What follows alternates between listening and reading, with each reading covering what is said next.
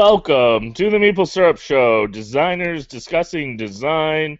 We're on episode seventy-six, two plus two equals score.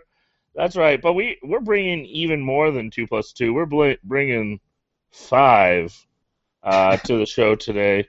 Uh, we have not only myself and always the masterful Sen Fung Lim, but as a guest uh, third host. His name is blank on the screen, but he's yes. not a mystery man. That's Hack Oddwelder. Hack Oddwelder. That's funny. How you doing, man? Oh, good. How you doing? I am excellent. And Sen, what have you been playing lately? What games you been up to? Oh, he says one minute. And that, you know what? I'm going to use this one minute for a very special announcement. It happened to be a pretty important day for Hack. Uh, he released, I believe this is his fifth yeah. Kickstarter. Um, tell us a little quick snippet about what your Kickstarter is, and and why is this one different from the others?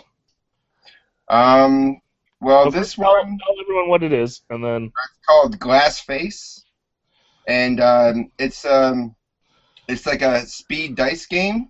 You're basically rolling dice to steal the cards from the middle and then doing set collecting.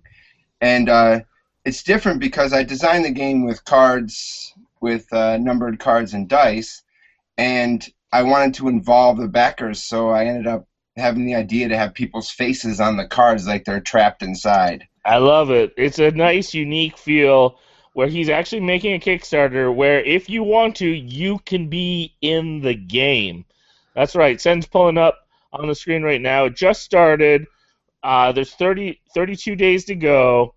We got fifteen backers so far, but don't be shy, and you might notice a couple, uh, a, a couple, uh, well, three faces, uh, four really, I mean, really five, five faces that are hosts of this show in one way or another. I mean, Hack's out there right now. Sen and I are on the prototype as well. You should recognize Bearded Meeple. That's right, Tyler Anderson, a regular host. And then there's also J R, uh, the uh, co-host, uh, one of the hosts of Nerd Nighters. You should also notice another host of the Nerd Nighters, Stephanie Straw. And if you want to know who the other two, we got the one tar, Tiffany Ralph, and we got Shmoo, who's uh, a publisher of many great games, and you should know him. So Smooks in Taiwan. He's the... He- The main guy in Taiwan. The main man. He is Mister Taiwan himself. So, and you'll also notice, because it's Saint Paddy's uh, coming up, that there's actually a little Saint Packy's Lucky Me uh, sponsor level. So what's included in the Kickstarter uh, if if people order by uh, by now? Well, I made I made a little a little lucky leprechaun drinking game. It's like a m- little micro game where you just have one card and everybody has the same card and you're like flipping pennies. And if you back by Saint Patrick's Day, you get that one. And if you don't, you get the unlucky one, which is it's a game. It's a different game. It's uh it's still a drinking game, but it's uh you're predicting you're predicting uh, flipping coins. And nice. So the unlucky one is the um. is the one who gets the drink. So it's um. It's, now, now, just to clarify, is that after Saint Patrick's Day Taiwan time or North America time? I always do this the last possible place that it's Saint Patrick's Day. Nice. We always run into this issue for really? the. So people, so people still have time. Oh yeah, another another probably almost two days almost because wherever the last possible place is. Where Saint the Pat- last Saint Paddy's drink is drank. Yeah, the very last. The very last. Okay. We okay. do that with the design contest, too. Like, you have until the thirty-first, but the very last place, it's the thirty-first, you know. Absolutely. Now, Sen, we have you back. Your audio is here. What yep. games have you been playing up uh, lately? Or it, you also have some big news, a press release that just came out. Oh, uh, Godfather. So... Some of you might notice that there are a couple Godfathers Jeez. that were announced today. Uh, one of them is our good friend Eric Lang's game coming out through Cool Media or Not, so it'll have some nice miniatures, of course, C O M N style. Uh, it's a worker placement game um, with a little bit of fun in terms of hiding money in, in briefcases. It, it was codenamed Briefcase for a long time. Uh, so Eric let me play it um, at the Meeple Syrup Winter Camp, and it's pretty cool.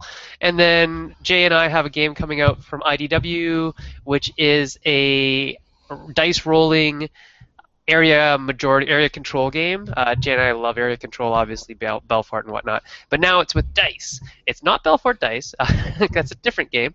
Um, but this is using your dice to take over areas of New York, uh, just like the Mafioso did way back when, and they used dice.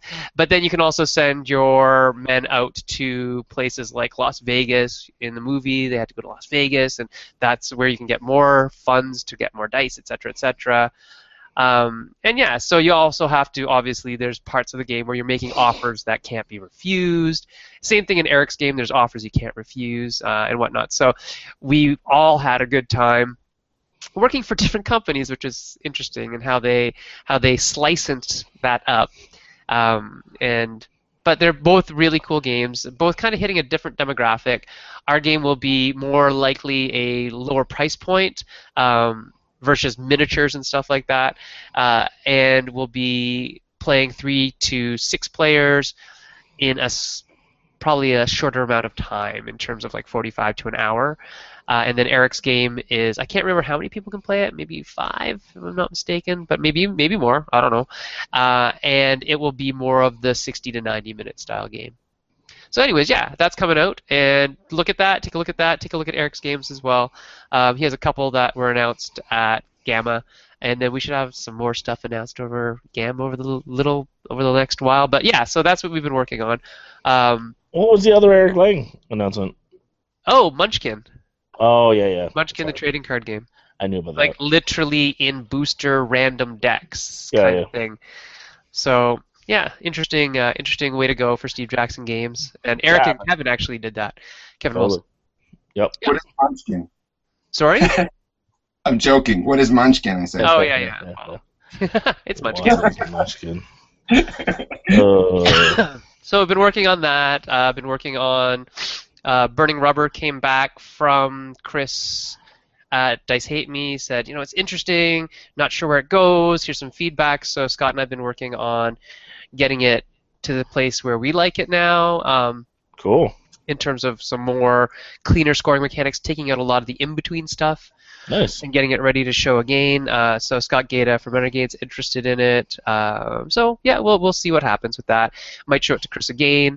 Uh, he's just busy with other stuff. And then, you know, there's a couple other games. Uh, Jesse and I are obviously working on some stuff for I D W as well. So cool. Lots and lots of stuff. Oh, and uh, for those of you who haven't picked up, But Wait There's More, chances are you can't anymore because it's pretty much sold out.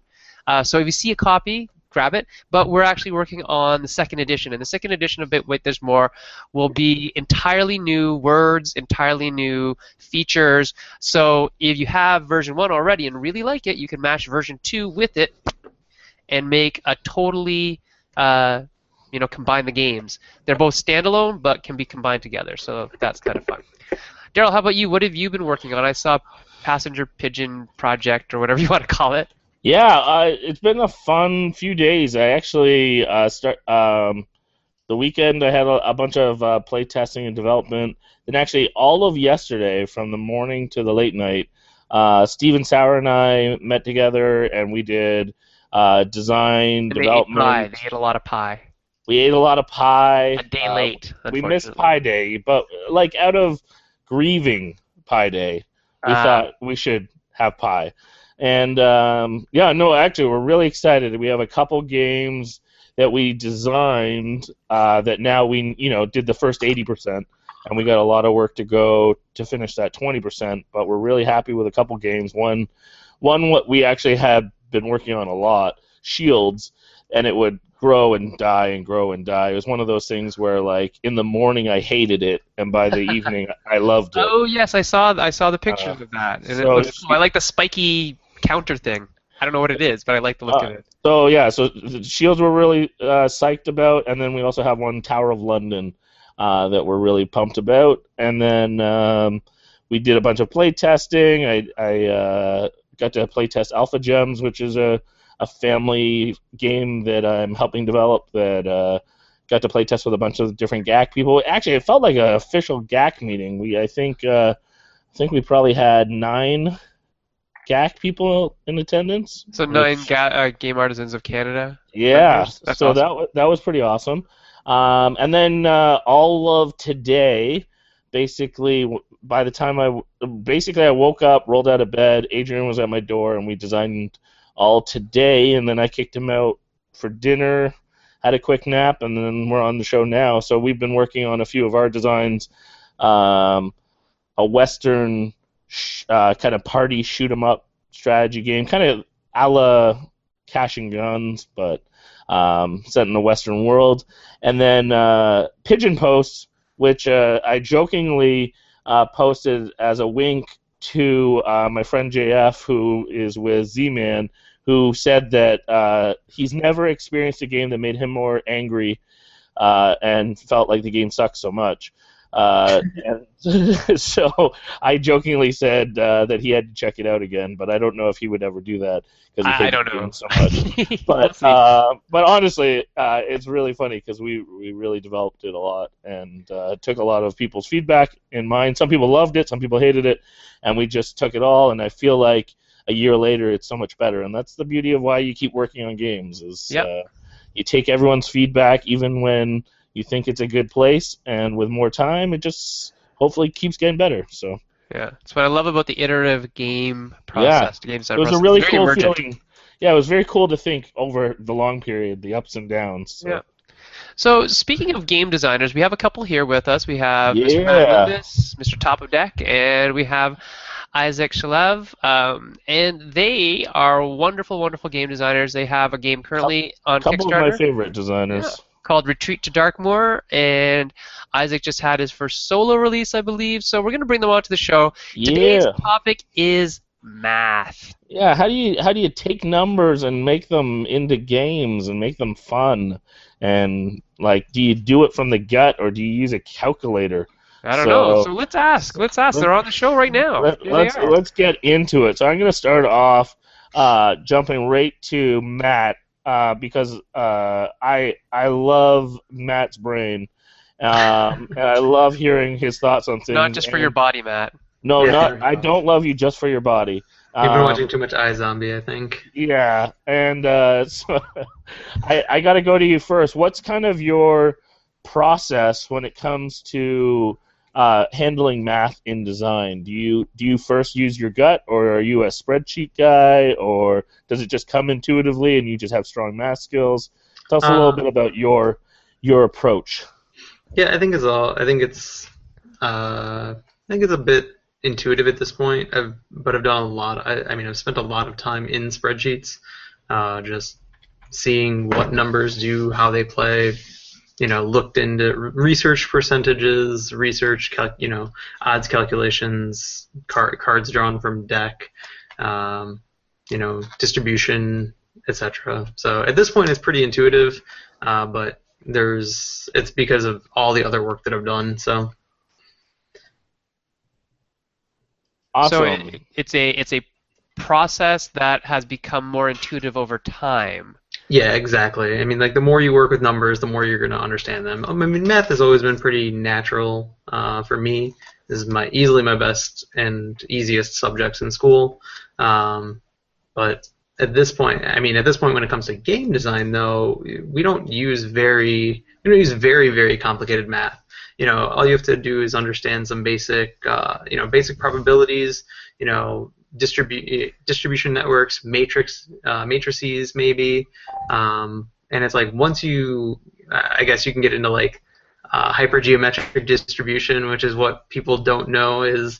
That's always the question that people have, like, well, if I've drawn five cards and there's three cards of this in the deck, like, what's my percentage chance to draw X? Yeah. If you don't know, it's called hypergeometric distribution. There's a function for it in very Excel. Very big word. Yeah, it's a very big word. But there is a function in Excel you can do to play with hypergeometric distribution to actually give you that answer quite easily. And once you've played with it enough, you tend to have a feel uh, for what it's going to be. Great. Ah, do you have a question for um, our friend Mister Shalev? Um, a question? Yeah. How do you have any number sequence or any kind of certain numbers that you use when you put games together? Uh, yeah, I guess it's uh, four, eight, fifteen, sixteen, twenty. Yeah! Yeah, like a lucky number out of a uh, fortune cookie. Yeah, yeah. I, I mean, I I don't think I have any like favorite sequence. I feel like I always want to use geometric distribute ge geometric scaling, um, just because it's cool. And that's like when uh, when numbers when you increment numbers by one more than the previous amount. So, uh, like. Um, You know, if you did uh, one, then three, then six, then ten, then fifteen, that would be a, a geometric scale. Um, so those are cool, but honestly, I, I, my brain doesn't work that way. I don't start with the numbers and then kind of figure out how to work them. I more often um, come up with a mechanism. It's terrible. I ask Matt how to fix it, and he says, well, maybe you should try this kind of distribution, and typically that works. Um, nice. But, yeah, I mean, it's more like a set of tools. You, you look in your toolkit and you say, why isn't the scoring working right? What do we need to do to it? Do we need to accelerate it, or do we need to degrade it? Or, um, you know, why isn't the incentive for the behavior that we – or rather, how do we create the incentive for the behavior that we want? And uh, often there is a mathematical pattern for that, but I, I kind of find it going backwards. Right. So you're starting from an end result of what you want and then shaping the math to – bring that out. Yeah, I'd say that's true. Okay, good. Uh, Matt, um, a lot of people might not know this, but you're quite a good Magic player, correct? Or were at one time when you were quite into that? Collectible card games, but yeah. In general, Magic, right? Yeah, sure. Uh, how has that helped you in terms of game design and mathematics? Can you? Is that a skill that people should spend time doing, is playing math-intensive games or games that play on probability and odds and things like that? Um, design? I mean, I think it, it, if you want to get into competitive design, sure. Um, but if you want to get... I think if you want to stay where a lot of designers uh, are really good, and pr probably something that I need work on myself, is uh, more focusing on the experience of the game. I don't... You know, unless the experience that you're looking for is like a cutthroat competition, then um, playing that, there's a lot of time investment that you would need to put in uh, to be able to get like the the true deep lessons out of those things. I mean, I think of course you should play like a a two-player battle game just to get that experience. Period, or a couple of them. Um, but yeah, you definitely learn probabilities, what your outs are, playing to your outs, but all that is is very competitive game theory. Right. So, great. Daryl. Yeah, Isaac, jumping back to you, I mean, even just uh, off of what Matt said, you know, often some people design with a mechanic in mind or with a formula or math. It sounds like you would probably be more, what, or actually, better yet, what what do you start with? Like, what um, is your, your your process of what your what questions you ask or what you're looking for early on with a design? So uh, when it comes to the question of what route I take through the design, it really depends on where it starts, and I am not one of those designers who always starts in the same place. Nice. Uh, so I sometimes am inspired by a story or a riddle or um, you know, fairy tales, and those are some things that I've chosen as uh, things that I'm interested in that I feel like have games in them, and, and typically mm. Uh, when you start there, you need to find a game. There's a story, and you need to gamify it in some way. Um, and that's not such a math thing. Uh, it's more like figuring out how you're going to change the story to inject the player into it and find the choices in it. Sure. Um, but sometimes you you know, just a mechanism appears, or you, you're just playing with something, and, and you get a mechanism out of it, and you think, okay, well, right away you do need some math around that. You do need to figure out uh, how it'll score or how to play out over a number of turns. Matt and I have been playing with a, a Mancala mechanism for hand management lately. Sure, and sure. So that's that's a kind of thing where you really need to figure out, you know, if you're Mancalaing things across new hands, how are they going to fit? Is that a word, Isaac? To Mancala, yeah. It's, it's, it's to Mancala is Mancala-ing. Well, nobody actually. This is this is a true story. Uh, Mancala is in fact a verb, uh, and it, what it means is to dig out small bowls and fill them with stones. And it's only later that that became the Mancala game. Dang! I hope you just made that up. But, but, if, but if I you love just balderdashed us completely. Just like boom, yeah, balderdashed them. But I love it. Balderdashed a word? So, balderdashed the heck out of you. That was beautiful. That was that, that was impressive. Um, Isaac. It also could be true. I don't know. So an actual true story along that route is that I once told somebody, even though I had no idea that it was true, that the island that uh, the Statue of Liberty is on is called Liberty Island. And uh, he was like, no, it's not. It's Ellis Island. I was like, no, it's a different island. He's like, yeah, what's it called? I'm like, Liberty Island? And it was a total lie. I thought it was Ellis Island too, but it's true. No, yeah, they're different islands. Ellis Island was where they actually like had the boats come in. Yeah, that's yeah. where the immigration happened. All right, so uh, Hack, you got a question for Matt?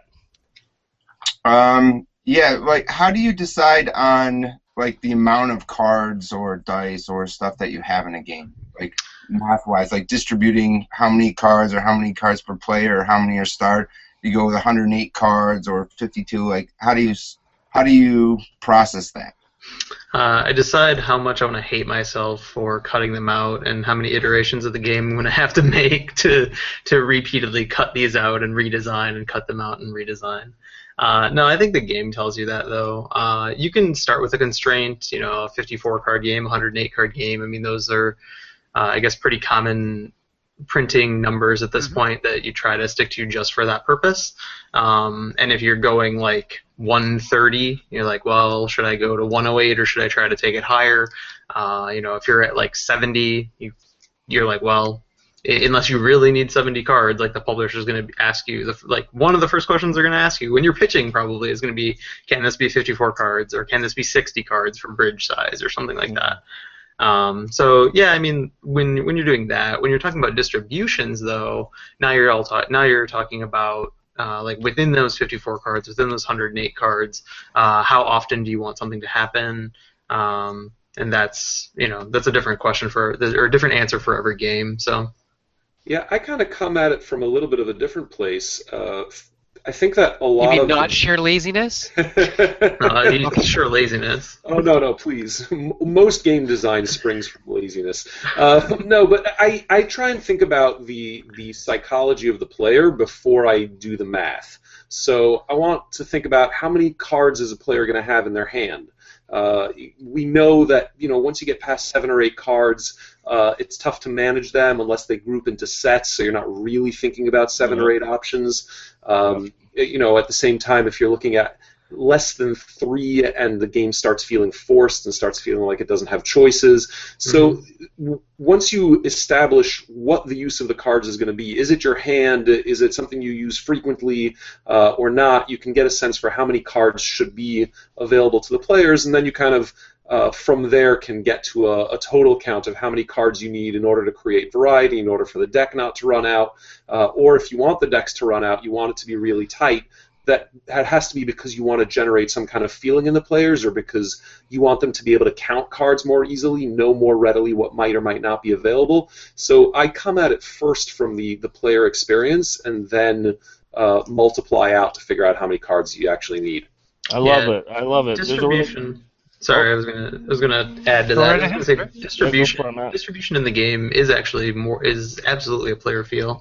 Uh, I had I had a huge distribution change over and over and over again uh, when doing Dragon Flame, uh, mm-hmm. where it's like I just wasn't seeing enough of this, wasn't feeling enough of this while playing. Okay, cut some of that, put some of this in. Like the math always worked, no matter what version sure. I had. But it's like if I wasn't getting the feeling that I wanted, you take something out and put in something else. So absolutely, absolutely. I was just going to point out an example as well of the real practical. I had a game. It started to be a game for families and kids. Well, then hand size had to get smaller because literally kids can only hold so many cards. So yep. then it actually evolved to a point where it was, wait, what would be even a better experience for kids?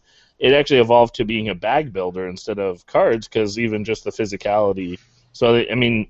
Really thinking through the practical of of the experience mm-hmm. might affect things, but each stage, like you said, you're you're worrying about the math. You're still, you know, having the math, but intuitively you're also trying to make sure players have a good experience. So right. Uh, back to you, Sen. That might lead into this next question. U X is something that a lot of people on the forums are talking about in terms of how do we get a better user experience or gamer experience when we're designing games. So Sir Bob asked this question off the feed. He said, what are the risks and or rewards in using math-based game balance? So really getting into the math. Isaac, this is to you uh, because you're not the one that uses this as much as Matt, perhaps, and so you end up having a more organic feel. What do you think the benefit of that is in terms of U X? Uh, I think it's a giant disadvantage. uh, look, you can uh, feel is great, and it's important, and you want to test that it's there, but without backing it up with real solid math, it's just anecdotal, right? And it doesn't represent every experience that players might have. Even if you're a really diligent designer, I was listening uh, to Dominic Crapouchet talk about how many games of Evolution he's played, and he, he says he's played something like five hundred games, and even if you've played five hundred games, as soon as your game hits the market, if it's successful, it's going to be played tens or even hundreds of thousands of times, and the uh, consistency of your design and the consistency of the player's experience is going to come out, and that's all about the math. Uh, so I... Uh, definitely am concerned when I haven't been able to figure out how to approach uh, an issue within the game without math. And I think that for me is the biggest challenge is there's some stuff I, I know what math to use, but there's other stuff, you know, so like I made a worker placement game, and so you create some base set of values and conversions so that each action is worth a similar amount based on, you know, what rewards you're going to get for placing a, a worker and how that eventually converts to victory points. Uh, and players know how to do that too. They do that when they play the game. They try and kind of work their way backwards to that equation. Yeah, valuation. Right, right. Valuation is a huge part of it, but sometimes there's aspects to to this that I don't even know how to approach the problem mathematically, and when that happens, I get nervous, um, and that's when I turn to uh, fellow designers. That's when I turn to my dad, who is a, a, a P H D in math. Uh, so that's helpful in learning new tools for for doing it. Uh,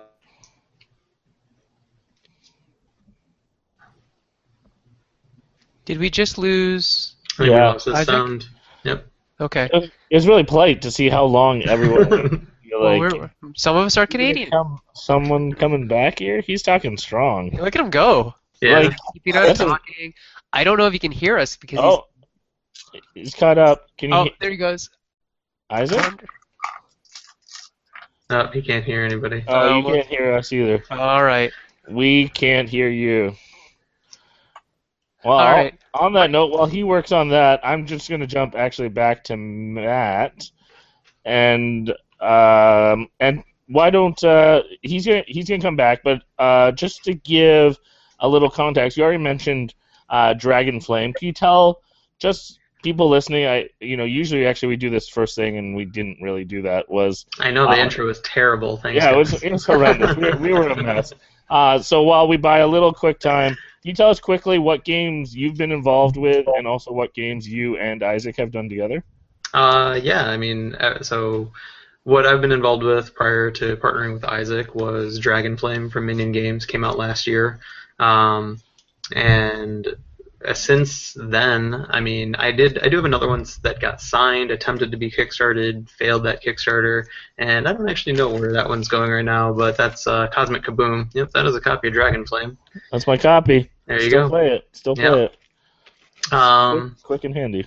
Yeah, so I don't know what's going to happen to Cosmic Kaboom. I mean, that's another design that I got signed solo, but then everything past that uh, has been Isaac and I. Uh, we just dove in, like, dove in, threw everything in together, went the con season last year, pitched everything together, and didn't kill each other. Uh, and well, then, and anyone who follows Meeple Syrup on uh, social media, you you would have seen both uh, Isaac and Matt pop up multiple times as we would, you know, pop in on the speed speed dating events and see them, yep. or uh, many a times, especially Origins, we played a bunch of their games. Yeah, late, late at night. Tweeted, like know, Monster late, Monster Truck. The, the late night. Monster Monster Truck. Yeah, Monster Monster Truck or yep. Pirate. Liars. Liars Loot. That's going to be changing. Loot. That name is yeah. changing, but all that, that kind game of stuff. Is still so, around. So, yeah. So, I mean, anyone knows uh, we, we love a lot of your games and we like playing them. Mm-hmm. um, so yeah, we just want to make sure everyone who's new to the show um, sure. would would know what games. And I think Isaac, we're we're good now. Oh no, we are still not good. You can hear us, so you get a good seat to watch the show. But uh... oh no, is your mic is your mic even on? Well, yep, you know, it, you yeah. know what's exciting is now you can just head nod how well Matt is doing as a sales job. Oh man, see this is terrible. See, one of the things that this we actually do together is he's the voice and I'm, you know, the brains behind. You're the, the face. You're the good look. Yeah.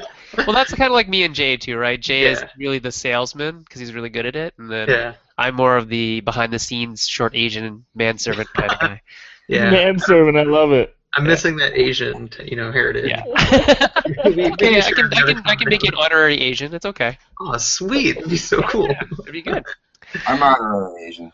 Yeah, yeah you are t- definitely an honorary Asian. Wait, hey, I'm feeling lack of Asian now. You're kind of a lack of Asian. But hey, look at this. This uh, this is it's kind of leading into this. I'm going to show you guys this nice page right here. Oh yeah. Oh, Retreat to Darkmoor. It's funded. It's funded, but Hack, look at that number there. How many backers they have? That's lucky. like that's like lucky the sign fours. of death. No, no, no, no, no. That is the unlucky four. The unlucky four. Hey, yes. hey, come on, come on. The only way they could be unluckier if there were four of those fours. Yeah. That'd be horrendously unlucky. Honestly, all of you would want four of those fours. Well, yeah. yeah. That's, that's I wouldn't. I, I can't lie. It wouldn't be that bad. All of us would take that. But if we're talking math and numerology, that is a bad, bad number. For, yeah, for the Asian four is, folk, four is like very myself, and, I mean, myself and odd.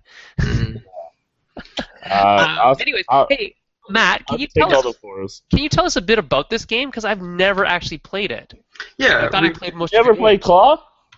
Oh, that's what it is. Tooth and Claw, yeah. I didn't know that's what it was. Oh, awesome. Okay. So yeah. tell us about it.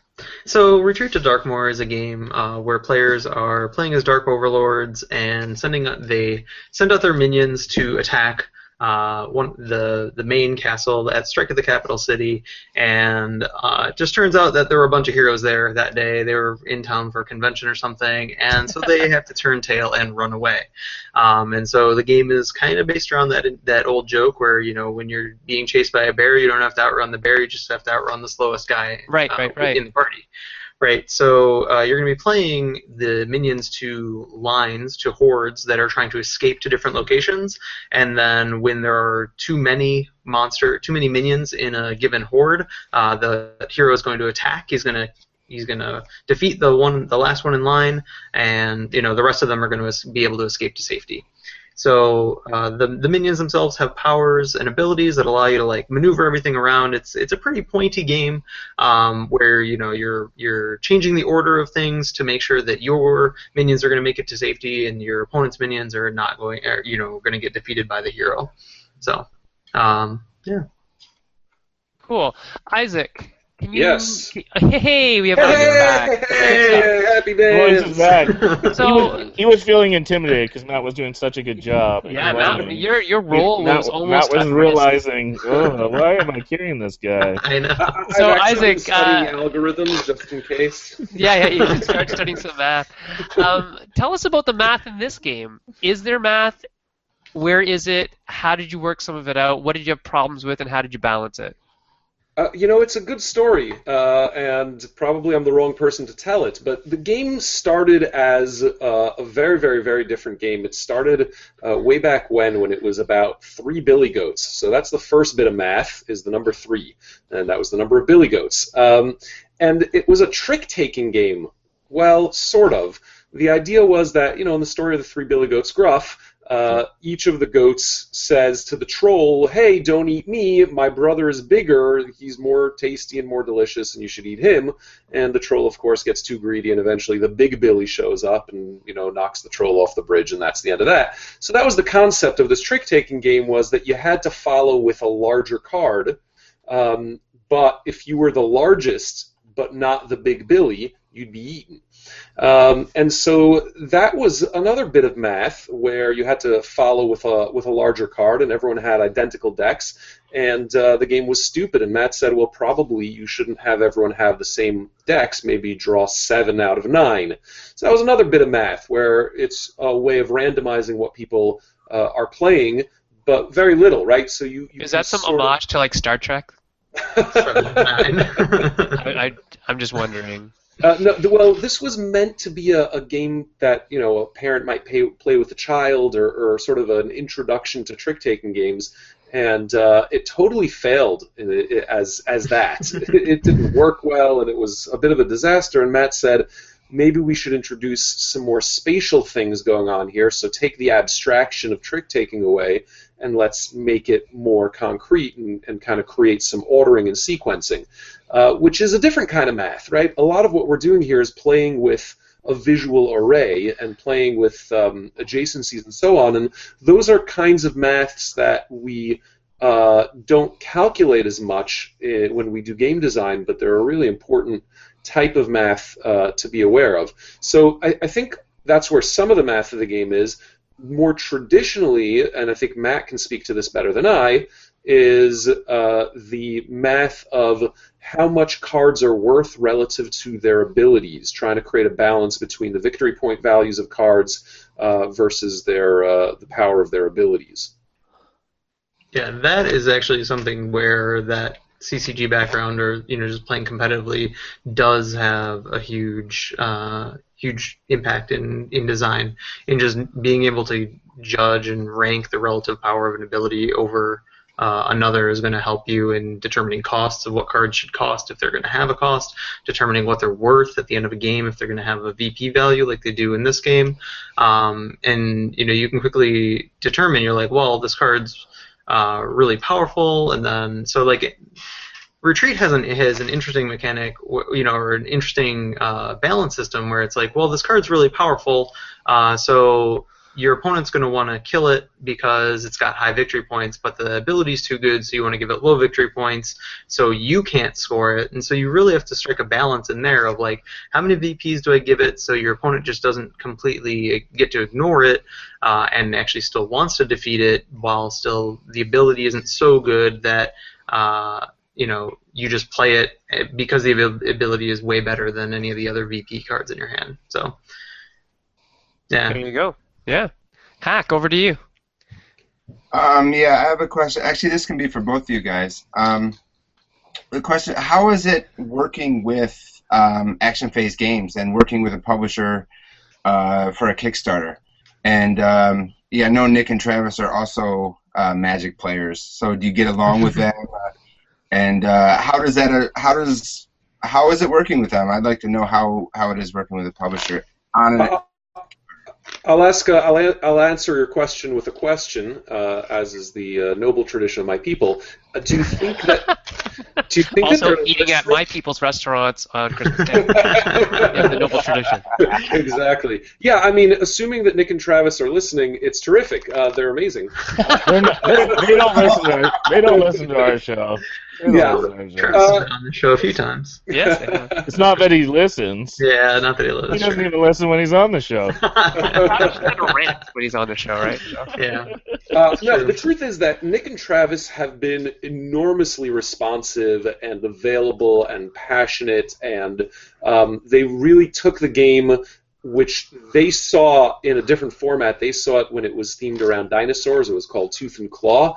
Uh, but they really saw through the mechanics and uh, did a tremendous amount of work developing and fine-tuning. And a lot of the stuff that Matt was just talking about, about costing cards properly, was work that we did together, and kind of comparing different cards and saying, well, you know, this card that has kind of a crappy ability, we've sort of scored right about here, you know, at four points, so what about this card that has a somewhat better ability? They did a lot of that kind of tightening and polishing and consistency from card to card. Um, they also pulled a bunch of stuff out, cards that we had in um, that they said, wait, wait, wait, there maybe is too much, a little too much complexity, a little too much confusion. I think we probably made the sin uh, that many... Um, uh, beginning designers make of throwing too many ideas into one game, and they really helped edit the game down so that it's nice. uh, it's pretty solid now. Yeah. That's awesome. Very cool. Well, uh, and um, I'm just going to actually jump back to Isaac on this one.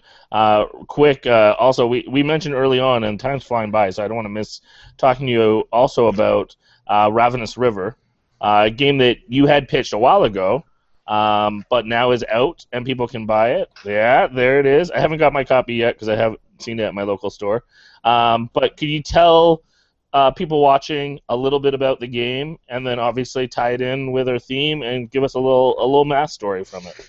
Uh, sure. So, uh, Ravenous River is a social deduction, uh, hidden roles type of game. It's uh, it's in A E G's Five Minutes of Fun line. So soon you'll be seeing this instead of Love Letter everywhere.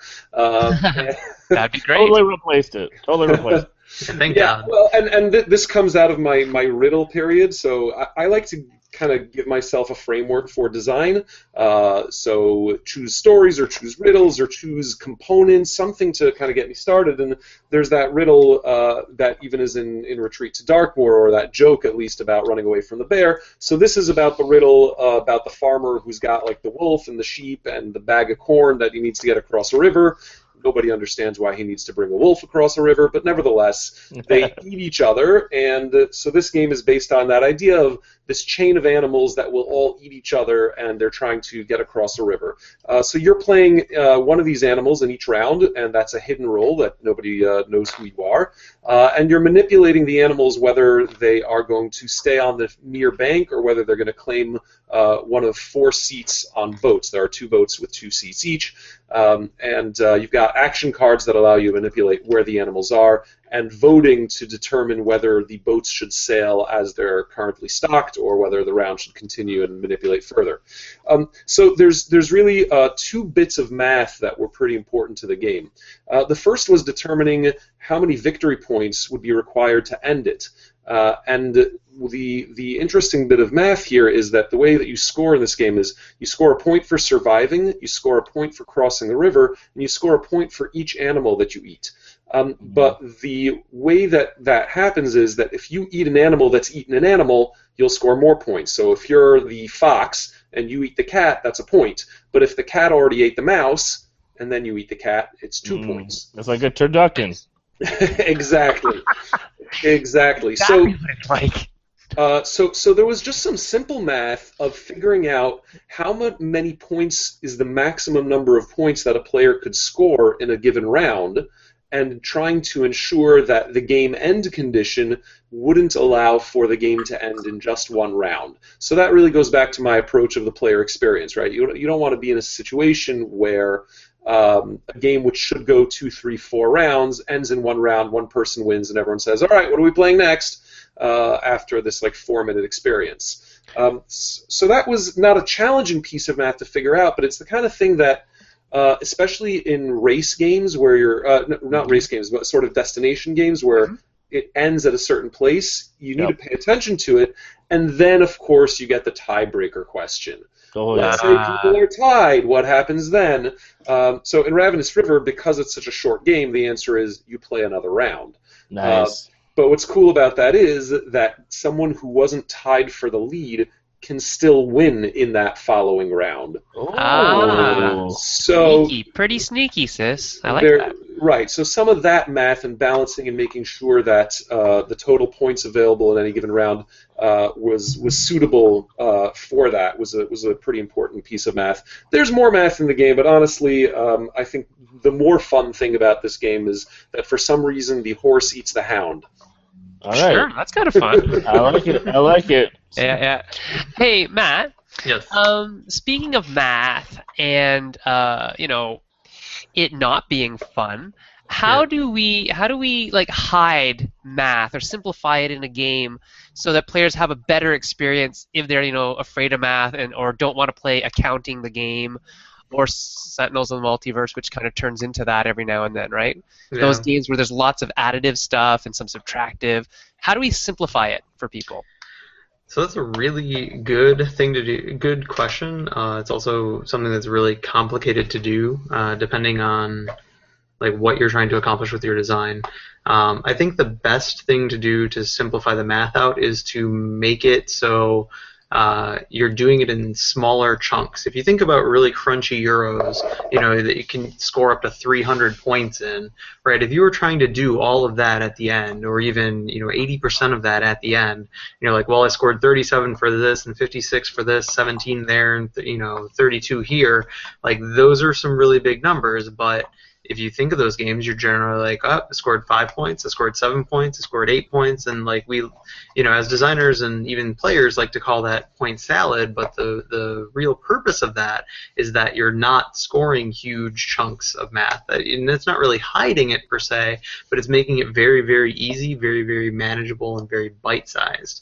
Um, If you are trying to literally hide and remove numbers, uh, you can see if there's other correlations you can do. If there's, instead of having like values of ones and twos, if you can do uh, symbols, and then uh, do some set collection mechanics where you're still counting, but when you're counting a picture versus adding numbers, it doesn't seem like you're doing math as much, as I can attest to, you know, my five-year-old learning how to add and subtract with pictures instead of actual numbers. So uh, I, th I think those are the two things that uh, you should try to do if you're worried about it. Otherwise, just don't have a lot of modifiers. Change out, uh, you know, try to do something more interesting. Like if you feel like you're just doing a, a math of the game with a bunch of, you know, plus one, minus one, divide by two, multiplication. By the way, stick, you know, steer clear of multiplication and division whenever possible. Mm-hmm. Um, you should always only try to do basic addition and subtraction, uh, if at all possible. If you're doing, um, you know, never divide, I don't think. Uh, I, I guess never is a strong word, but I would never be like, you know, you don't want to hit a point where you're like five divided by two. What do you do with the half? Round up, round down. Once you have people start rounding, like you just took your player base and like smashed it in half, like to nothing, uh, on the people who actually want to play that game. So. I have a question uh, for Isaac. Um, what do you do to give someone trailing in a game to catch up? Like, what, what what can you add to a game to let people that's behind to jump ahead? And and how do you think about that when you're designing a game? Well, I, I live in America, where we don't give out points to people. Yeah. Well, you also are also live in America, where you give up points to everybody who participated. Oh, wow. um, yeah, I mean, it's it's a good question. Uh, there's a lot of uh, approaches to uh, how do you how do you help people catch up? What are catch up mechanisms like? Uh, personally, I prefer, and maybe this this remains political. I guess I take my answers out of the progressive tax code. I, I prefer. I prefer to take the leader and make them work harder to get further ahead. Oh, you Donald than... Trump.